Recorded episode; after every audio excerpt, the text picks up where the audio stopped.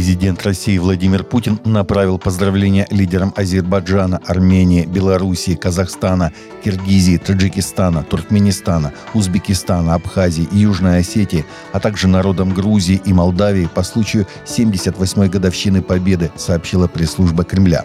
Также глава страны отметил, что в этот день мы воздаем дань глубокого уважения всем тем, чьи подвиги позволили сокрушить нацистских захватчиков и отстоять свободу родной земли канун 78-й годовщины победы в Великой Отечественной войне патриарх Московский и всея Руси Кирилл возложил венок к могиле неизвестного солдата в Александровском саду у Кремлевской стены в Москве, сообщается на сайте Русской Православной Церкви. Патриарх Кирилл поздравил офицеров и солдат роты почетного караула 154-го отдельного комендантского Преображенского полка, принимавших участие в церемонии с наступающим Днем Победы. По меньшей мере 58 человек, многие из которых христиане, были убиты в результате нападения в Манипуре, штате на северо-востоке Индии. Около 50 церквей также были разрушены или сожжены. По данным The Christian Post, сообщения о насилии поступали в нескольких частях штата, но в основном в долине Импхал, Чуран-Чандуре. Жертвы опознали в нападавших членов индуистской этнической общины Мэйтэй. Количество пострадавших до сих пор неизвестно. Мы продолжаем проверку, сказал Кулдип Сингх, начальник Центральных резервных полицейских сил и советник по безопасности Манипура. Как только мы проверим все обстоятельства и выясним, что произошло, мы подтвердим информацию, заявил он. Мужчина, который в прошлом году смертельно ранил трех человек на церковной вечерине в Алабаме, был приговорен к пожизненному заключению без права досрочного освобождения. В июне 22 года Роберт Финдли Смит смертельно ранил прихожан Уолтера Барта во время вечеринки в епископальной церкви Святого Стефана и Веставия Хиллз. Смит был вооружен пистолетом, в какой-то момент оказался обезоружен членом церкви, который ударил его стулом и отобрал пистолет.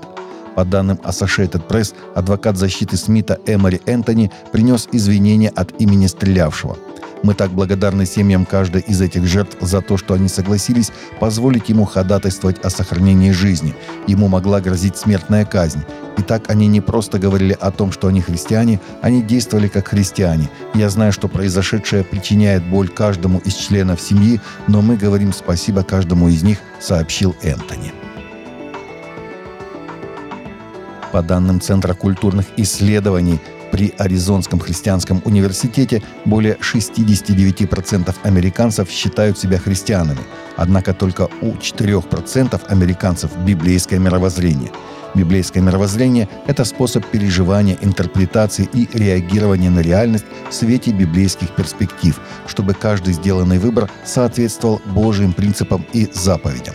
Другими словами, просеиваете ли вы принятие решений во всех сферах своей жизни через Слово Божие? Для большинства американцев ответ «нет», написал автор статьи на The Christian Post Гарланд Хант, епископ и старший научный сотрудник Института лидерства Дугласа. Третий сезон сериала, в котором будут показаны вдохновляющие истории из жизни верующих людей, стартовал на семейных потоковых сервисах. Ведущим шоу выступил лауреат премии Грэмми Крис Томлин. Сериал «Jesus Calling. Stories of Faith. Иисус призывает. Истории веры» основан на одноименном бестселлере и включает разные интервью. Томлин, ведущий шоу, рассказал, что для него большая честь принимать участие в создании сериала – Хорошие истории по какой-то причине не продаются, поэтому телевидение не использует их, сказал Томлин. Я думаю, что сериал – это удивительная возможность сказать. Есть так много хороших вещей, есть так много света в этом темном мире. Чрезвычайно много света. Именно эту мысль транслирует сериал. Я чувствую, что нам нужно больше понимания об этом. Поэтому просто быть частью проекта для меня уже нечто особенное. Таковы наши новости на сегодня. Новости взяты из открытых источников. Всегда молитесь о полученной информации и молитесь о страждущих. Также Радио Пилигрим поздравляет слушающих с праздником Дня Победы в Великой Отечественной войне. Благословений вам, друзья!